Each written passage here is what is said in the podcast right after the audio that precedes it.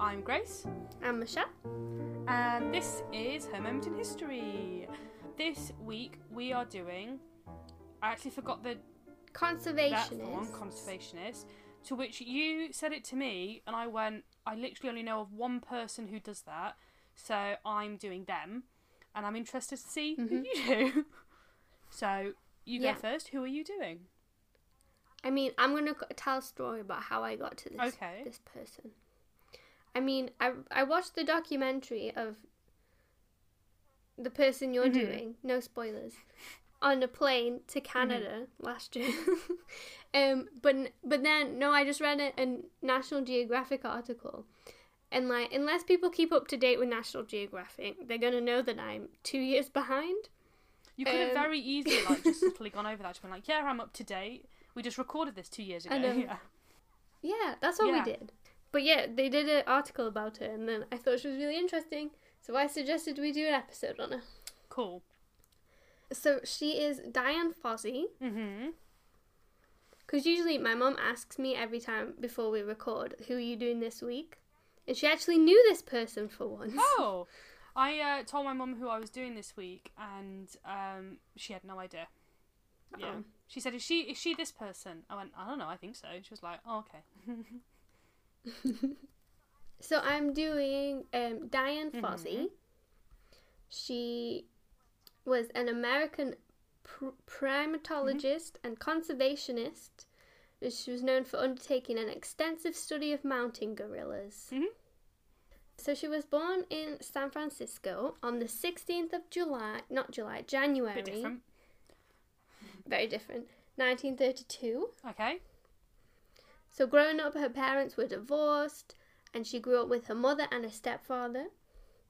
And then she went to college at Marin Junior College, and she chose to focus on business because her stepfather was a wealthy businessman. Okay. So she thought that would be a good idea.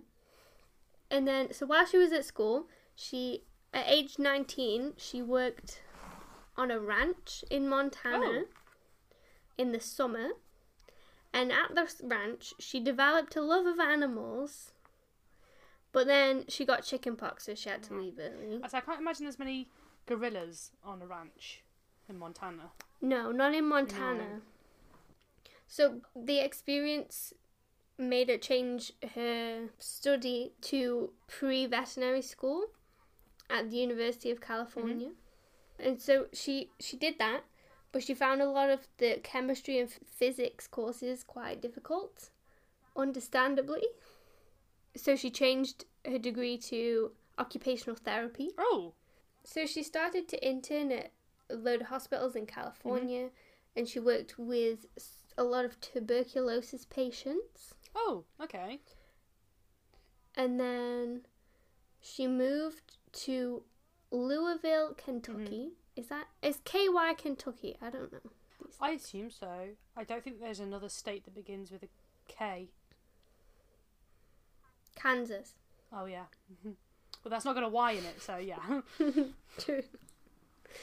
Um, and then she she was hired as the director of occupational therapy, a department for the at Kosair Crippled Children Hospital.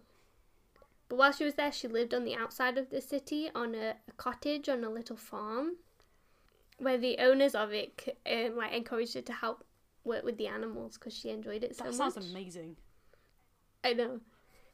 And then her friend randomly went to Africa and she came back and showed her a load of pictures and stories from her Mhm. trip. And then, like, she saw them and she was just, she was like, I have to go. So I'm going to go. So she spent years, like, saving up just to travel to Africa. Mm-hmm. And then she, she ended up going in 1963 mm-hmm. and she had to take out a bank loan and uh, because she borrowed $8000 which was about one year's salary back then Wow. and she put all her life savings towards it and then went on a seven week trip to africa Cool. yeah and she there was nothing she just like visited at that Mhm. point but when she came back she she visited with someone called dr louis leakey Mhm. He's in which mine. that f- Is Yeah. he? Oh yeah, he is. He's got connections. yeah. Who was telling her about the work of um, Jane Goodall um, with chimpanzees because she was like three years into her work Mhm. there, and she was really interested in it. But he was just sort of talking to her about it. It wasn't like anything she was planning on doing Mhm. yet. Oh right, so back when she was in Africa. Mhm. Sorry, this is I, for, I don't know why there was the random bit with the scientist. Maybe she met him there. I, am not quite This is why you need to rewrite your research before you record. I know. So she stayed at. It was called the Traveller's Rest, which was a small hotel in Uganda, which was close to the Ru- Virunga Mountains and the mountain gorillas. And so the the hotel owner was a big advocate for gorilla conservation, and like saw the benefits of bringing tourism around the gorillas, like to saving Mhm. them.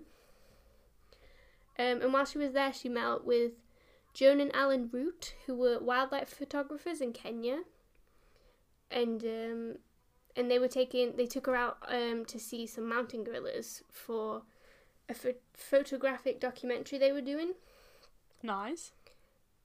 She she wrote a passage in a in a book called Gorillas in the Mist. That when she first watched them, it was this is what she said. It was their individuality combined with the shyness of their behaviour that remained the most captivating impression of this first encounter with the greatest of the great apes. Oh, that's poetic. So she came back from the trip and she resumed her work in the children's hospital to pay off her Mhm. loans, but like the whole time thinking that she just wanted to go back. It's so weird that she was like, "Yeah, this is what I'm passionate about," and then it was like, "You could take this trip and go find something else you're completely passionate about." That means that whilst you're doing the thing you're previously passionate about, you're not really going to be there in your mind. You're going to be elsewhere. But while she was back, she she found a lot of time to write articles and uh, photographs to like publish them um, from her trip. And um, this is what I think what connected her with Dr. Leakey. Because he did a lecture tour in 1966 and she managed to talk to him and showed him some of her articles.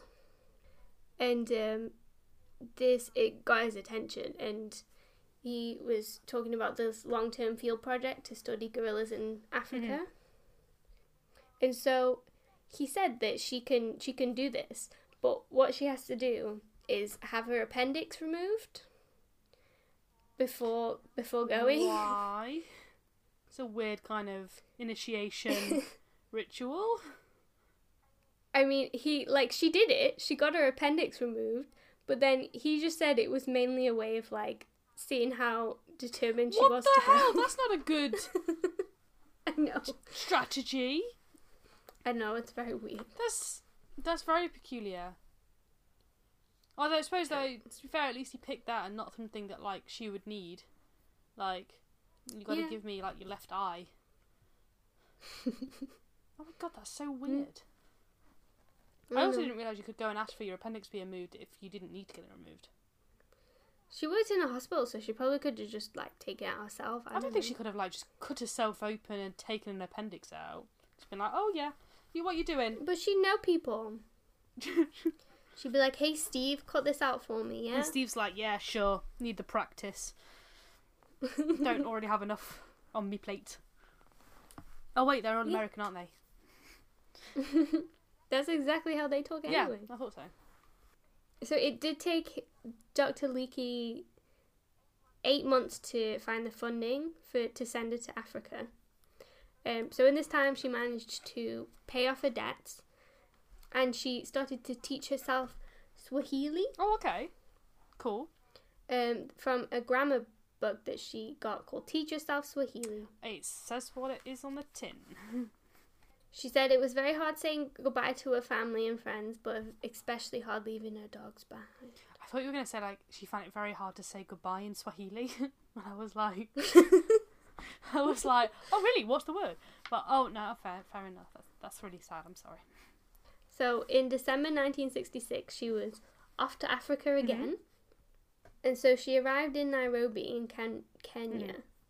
with the help of Joan Root, who was one of the photographers from before.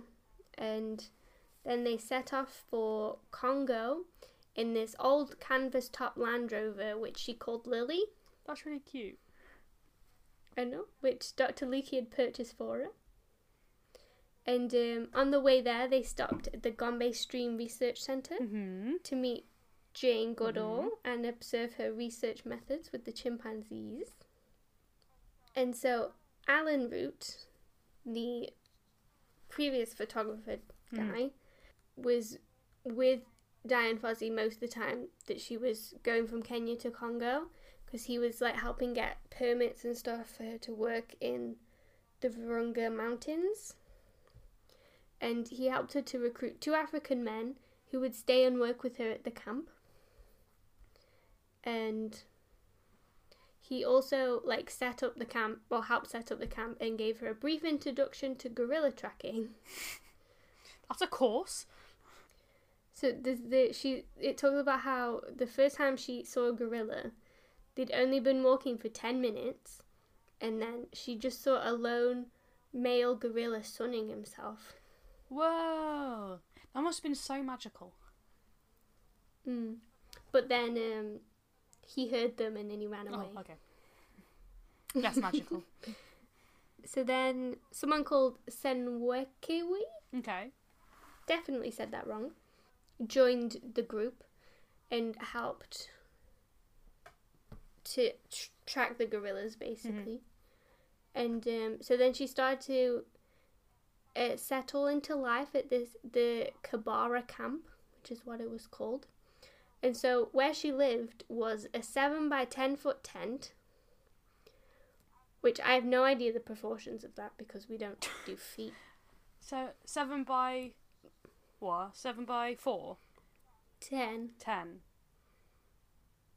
Okay.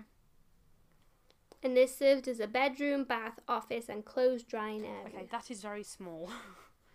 And the meals were prepared in a rundown wooden building that rarely, incu- rarely included local fruits and vegetables other than potatoes. So they mostly ate just tinned food and potatoes, pretty much. oh, God. And then every month they'd take a two hour drive to restock. That's like what they eat in the army, isn't it? Like, hmm ugh. So over time, she eventually identified three gorilla groups at this mountain. Mhm. And at first, the gorillas would flee as soon as they saw her coming. But she just slowly just kept watching them from a distance uh, to gain their acceptance. But then she started to put them at ease by imitating like their gestures. Whoa. So like scratching and feeding and like copying the vocalizations.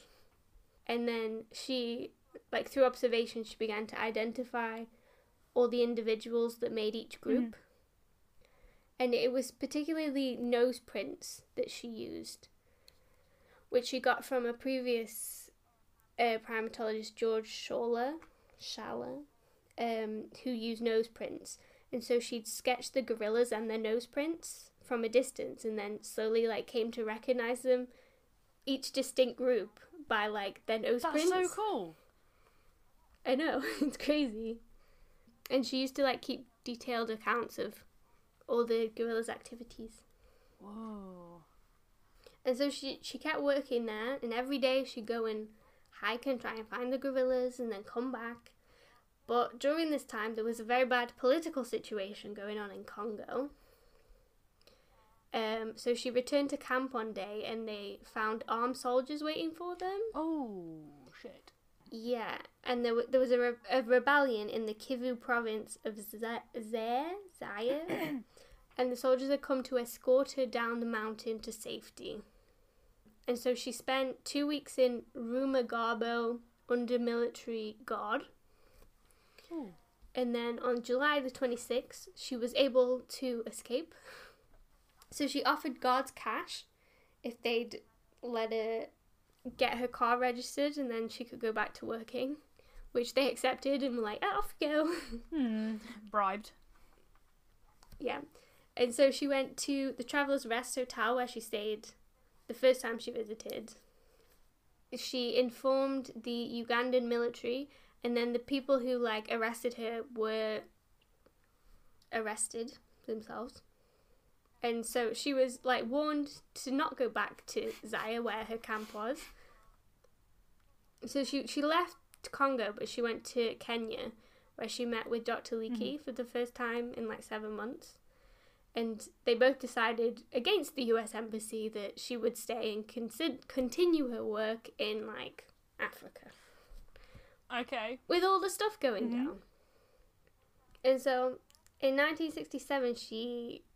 I'm not sure if this is a new camp or the same camp. I assume it would have to be a new camp. I'm guessing Because, like- so, because this is Karisoke camp, Okay. which she founded. Oh yeah, she she moved her focus to the Volcanoes National Park, which is where this camp is. And she met a woman named Rosamond Carr, who had lived in Rwanda for some time and was like she knew the country pretty Mhm. well. And um, she was she was a, a Belgian woman, but she, so she knew the language and she could like help her out with the political situation and stuff. And when she moved, and so she had someone who could speak her language. And they they ha- well she helped to find an appropriate site for a new camp to continue to study the gorillas. But Dian Fossey was like disappointed to find like most of the slopes of the the volcano sites were full of herds of cattle and they were frequent poachers. Oh. But then after 2 weeks of searching, she she found a particular site near an extinct volcano which would become the Karisoke Research Center, which she founded. So one of her friends there was an interpreter for her, and so when her friend left, she was left with these Rwandan men who couldn't speak Swahili, Oh. So they had to communicate through like hand gestures and facial expressions. Interesting. But they, they eventually learned to communicate. Okay. And so she basically did what she was doing before and just made the gorillas feel like comfortable around her and copy their The gestures. what yeah. you call gestures and stuff. And she would follow six groups of gorillas in this region. Oh, so one of her tricks to to get the gorillas closer was to chew on celery. And then the it would because they'd see the food and they'd come closer. Oh, I see. I was like, what? Is that like just a weird imitating thing? To be like, look, I can eat it too. Mhm. and then in 1968, National Geographic sent photographers over to photograph her in her work. And like at first, she saw his presence as like an intrusion, but then they become friends. So it's. Okay. That's kind of what made her famous. Was from this article. And so while she was out there, she started to feel inadequate with her academic qualifications. So to amend this, she enrolled at the Department of Ani- Animal Behaviour at Darwin College, Cambridge, oh my god! in 1970. Okay. And she studied under Dr. Robert Hinde, mm-hmm. which had been Jane Goodall's supervisor. Mm-hmm.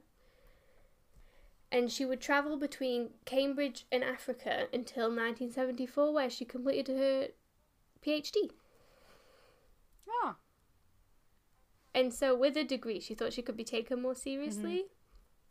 And so, like, get more funding, more respect of her research and everything, which is sort of what happened. But she also started to notice how big of a threat the gorillas were under because the poaching and cattle herders would often kill the gorillas and set traps for them. I just don't understand why. Like that's like a thing. Like why would you want to? I get that like it's a thing that people want to. I just don't understand the reasons. But she she fought off poachers and um, encroachment by herds of cattle. Um, so she used to like wear masks to scare the poachers. She'd burn snares. She'd spray paint cattle to discourage herders from bringing them into the Pure park. anarchy. And sometimes she'd just take on the poachers like directly Love it. through confrontation. Um, and she called it active, active conservation. But they weren't really popular among the locals who you know I were just trying to live. Imagine why. Mm. And so, like, the park guards weren't equipped to enforce laws at all, so she was pretty much left on her own. Mhm. But as a last resort, she used her own funds to help purchase boots, uniforms, food, and to provide additional wages to the park wardens. So they'd put up anti poaching methods to try and stop this happening, which it did quite a good job. There was, like, so she carried on with her research and she established herself as a true friend of the mountain gorilla. Aw.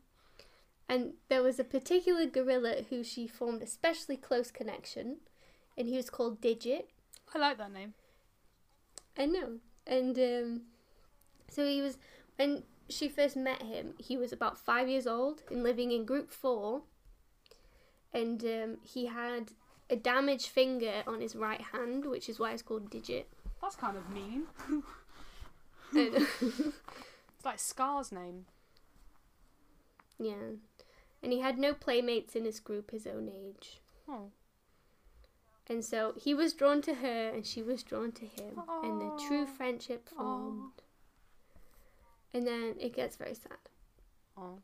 because poachers killed Digit What? on the 31st of December 1977. Oh. I mean, I kind of thought the next bit was going to be that he died, but I assumed it'd be like, you know, old age. But, oh, no, brutal. Okay. Very brutal. But he died trying to defend his group. And he was he was stabbed multiple times and his head and hands were severed. And there were so many deaths in the group that like the group just disbanded. Oh my god.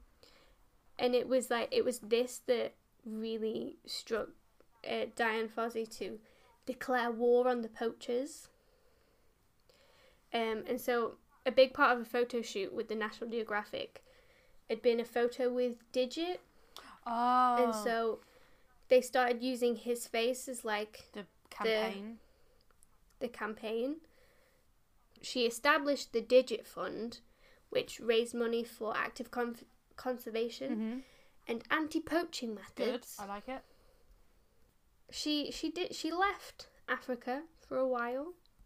She moved to New York, and she was a, an associate professor at Cornell University. And um, she used this time away from the camp to focus on a manuscript, "Gorillas in the Mist," Mm-hmm. which is uh, her account of the time with the gorillas. And there's a movie about it as well. Yes, I think that is the thing that my mum thought that mine had done, and I was like, I Oh. don't, I'm not, sh- no. So, but yeah. So I, my mum knew of yours, but did not know of mine. yeah. But then Dian did go back to Rwanda. Mm-hmm. And then, not long after, it was a few weeks before her 54th birthday, she was murdered. Wait, well, uh, her, um, what? She was murdered. You said that very Um, quickly. I know, I didn't quite know how to say it in a, a way that wasn't dramatic, so I just said it outright. Okay.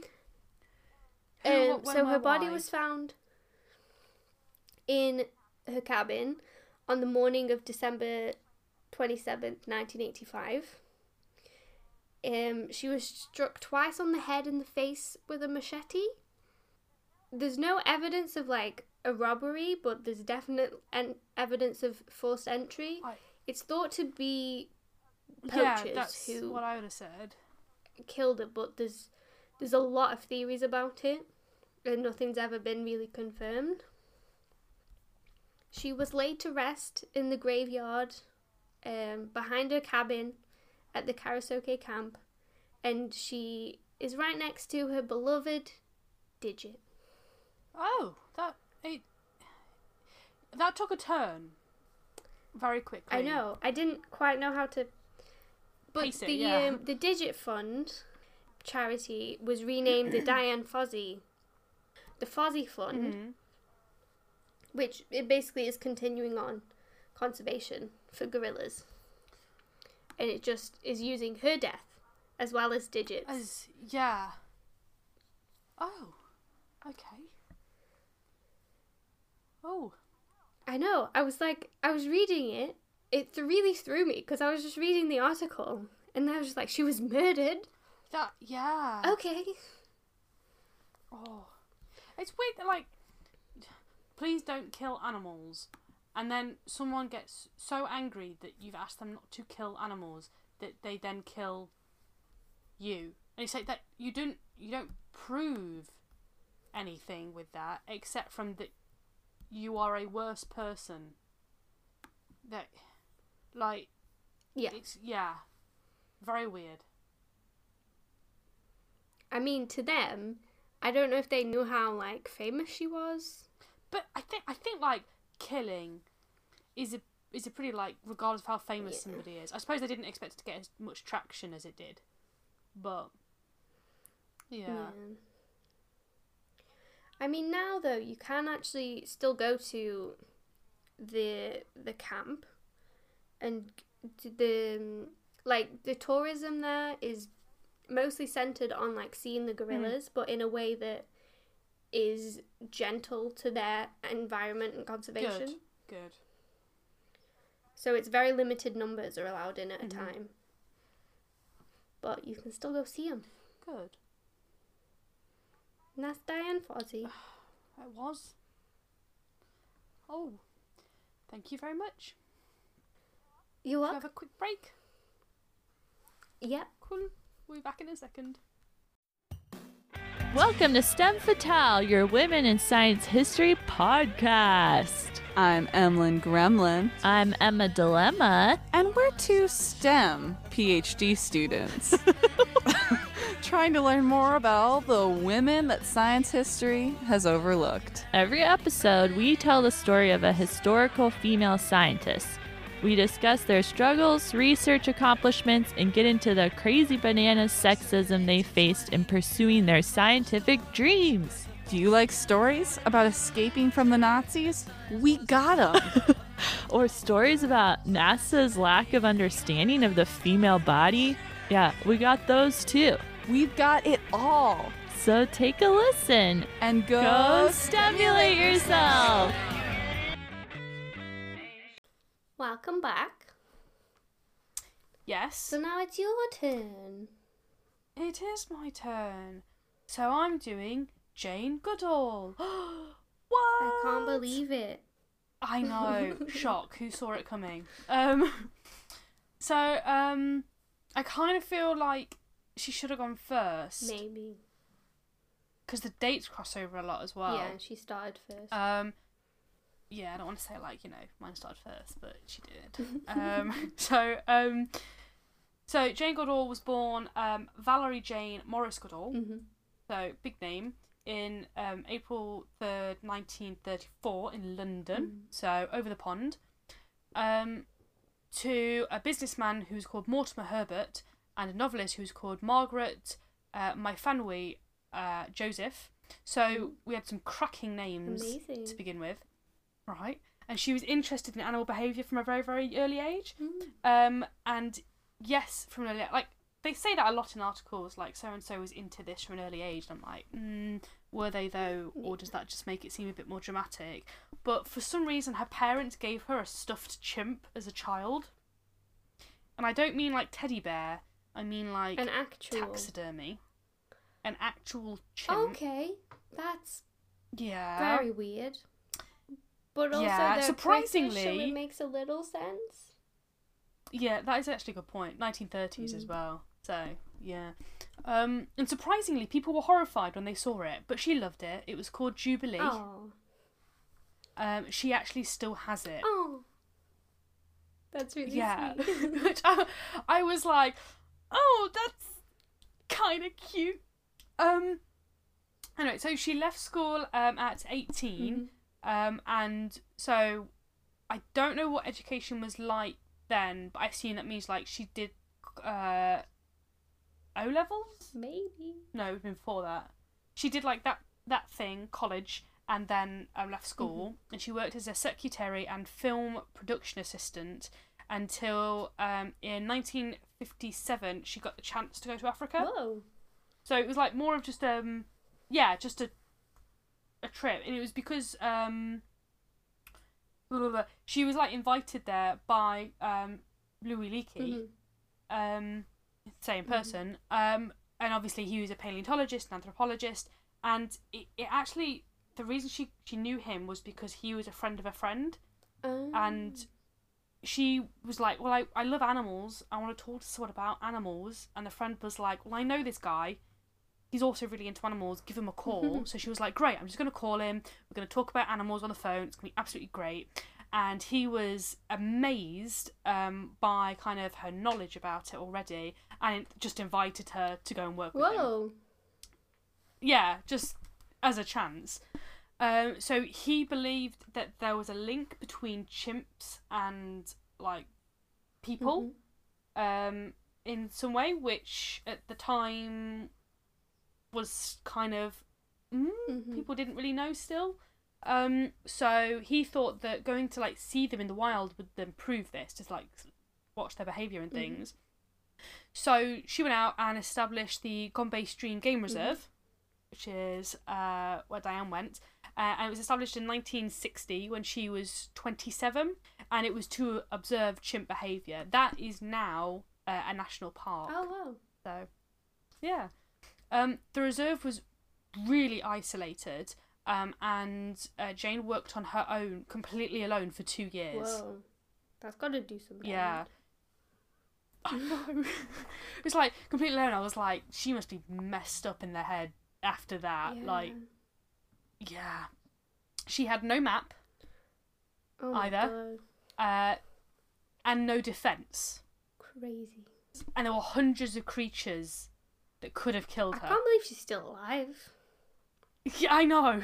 Um, that she had like uh, there was snakes there, buffaloes there, and something else that I think I have misspelled. Um, but another really dangerous creature out there Mhm. that I'm not going to pretend I did spell right.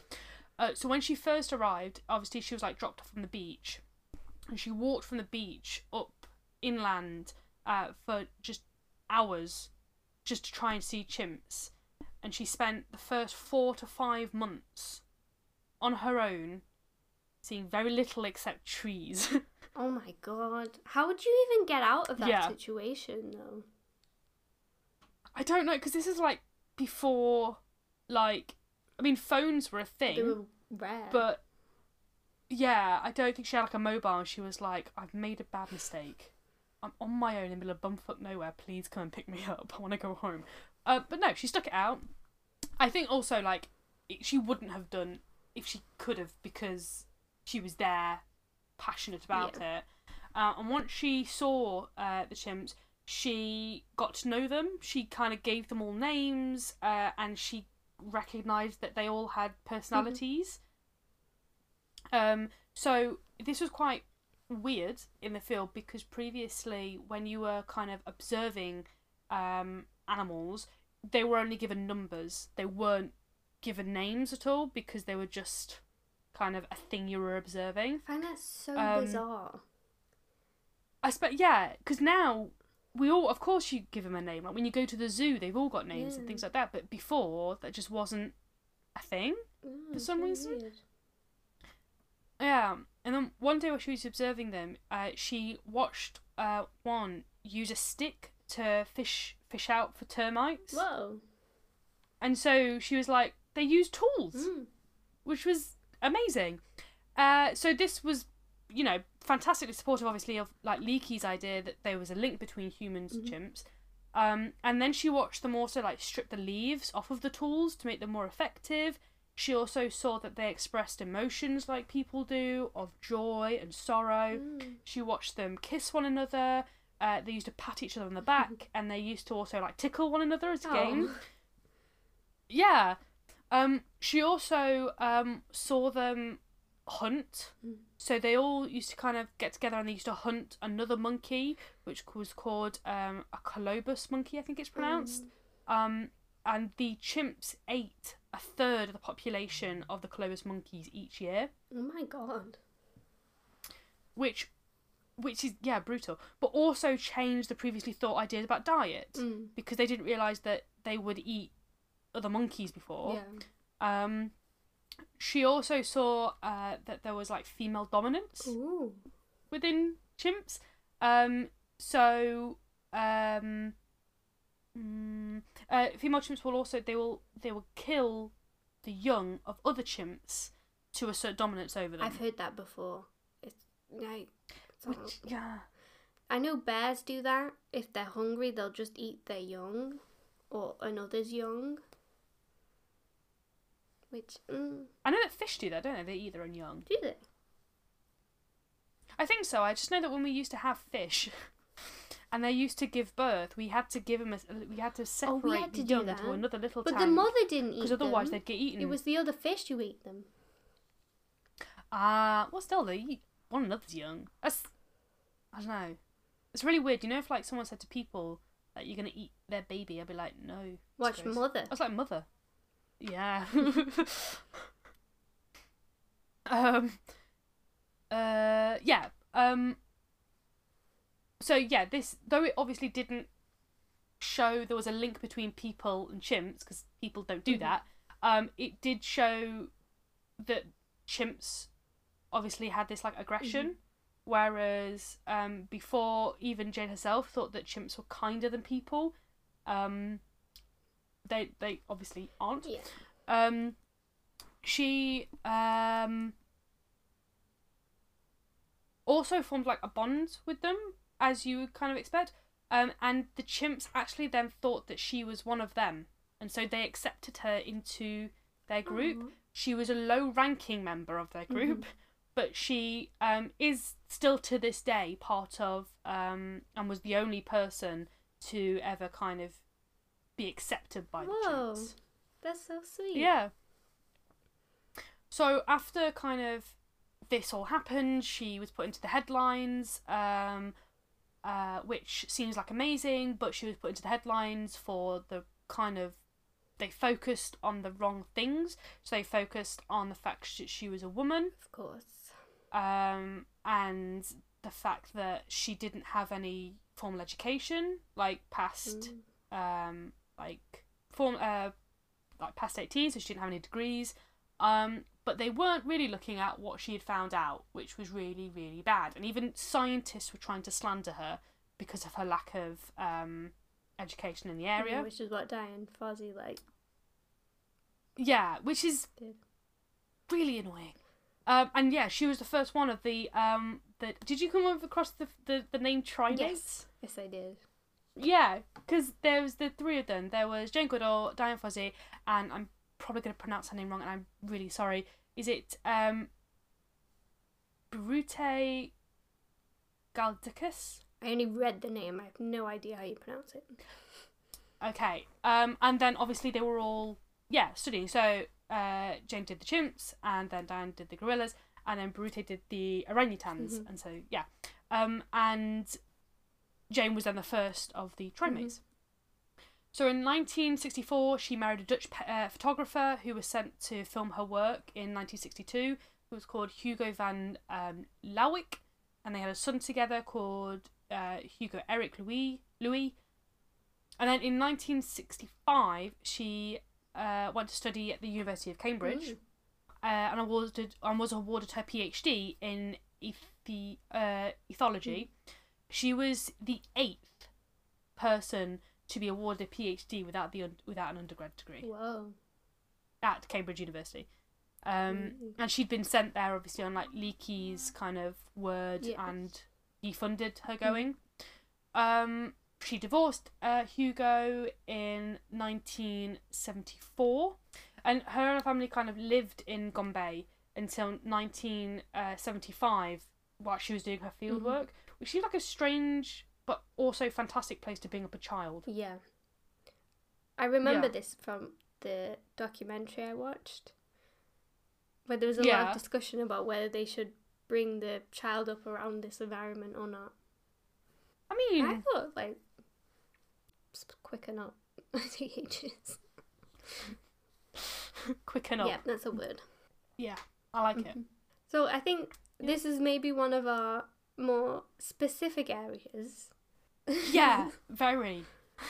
I mean, it's because Yeah, we don't seem to have a middle ground. We either go like really broad, yeah. or we go like really niche. I think not. you get interesting either way. Yes, you do. Very. Yeah. So that that's this episode. Woohoo! I liked it, and a lot of crossover. Like they were in the same circle. Oh, oh, you can probably find a picture of them together. Yes. We'll put the other woman in there too. Yes, Because we didn't mention. Yeah, and it's just because there's not three of us that, that she did not get her own section. Maybe I'm one sure day she is equally we will. fantastic. Yeah. Hmm. Have you got your recommendation of the episode? So the last episode we we recorded, did we mention Little Women? Yes, we did. I want to mention it again. Okay. Have you been to see it again? yes. What since the last time you re went to see it? Oh no, I saw you since then. So no. So I've seen it three times. Oh no, you. I thought you'd only seen it Oh twice. no, no, no. I went I went with Arvin in Edinburgh. Oh wow. He loved it. I'm glad. Yeah, he it's got a good free film. Pringles Of course he did. in that showing. How? It was very expensive. It was it was like Um. eleven pound fifty a ticket. Well, I mean, me and Mum went to the cinema the other day, I think it was, and it we, we just went to go watch like just the film, and it was eleven quid for a ticket. It's ridiculous, and I bet you didn't even get Pringles. It is ridiculous.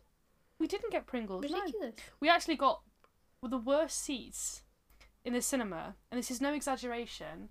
You know when you watch like the before bit of the the trailer, or the trailers in the films, and I was like, I, I can't tell who any of these actors are in these Mhm. films, but I'm sure I would recognize one if I was looking at them properly. And I genuinely thought that every single actor in these films that was being advertised, that one eye was halfway down their face, and I was like, this is a really interesting film. That every single actor looks like that, but the film isn't about that. And I was getting very, very impressed. And then I moved spaces slightly, just a little bit to the right, like two seats Mhm. over. Still hurt my neck watching it. I was like, oh no, I just uh, no, the um, all the actors don't look like Benedict Cumberbatch. It's um, it was just the way I was sitting. Cool. What was it you saw? for eleven pounds. Uh, I went